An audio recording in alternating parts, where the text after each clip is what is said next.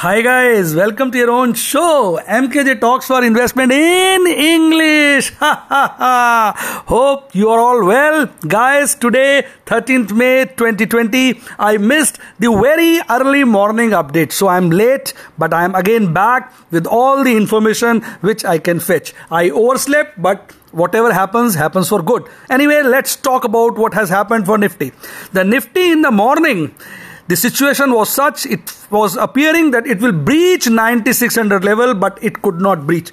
It started the market started with 9584 and since then it is falling constantly and at present nifty 50 is being traded at 9412 so it seems that operators have trapped all the bulls people were very bullish after the announcement of 20 lakh crore package by our dear prime minister. They were very bullish and it seems that in the morning everybody was doing long in nifty and other futures. And if they do not reverse their transactions and they continue to long it is quite possible that uh, on next few days you may find nifty making new lows so as to trap the bears. And now if you look at international market you will be happy to know that all the international markets closed in deep red yesterday.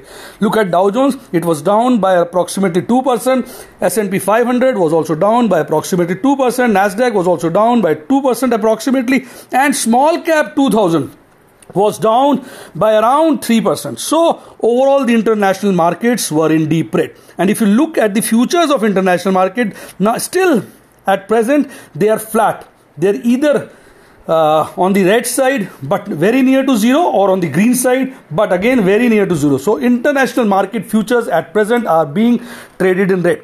And now let's see what happens to nifty because if people are over bullish then operators have the tendency to reverse the market and benefit from the sentiments which are being built by public. So hopefully please take care and don't overbuild your positions. With this i will say bye bye god bless you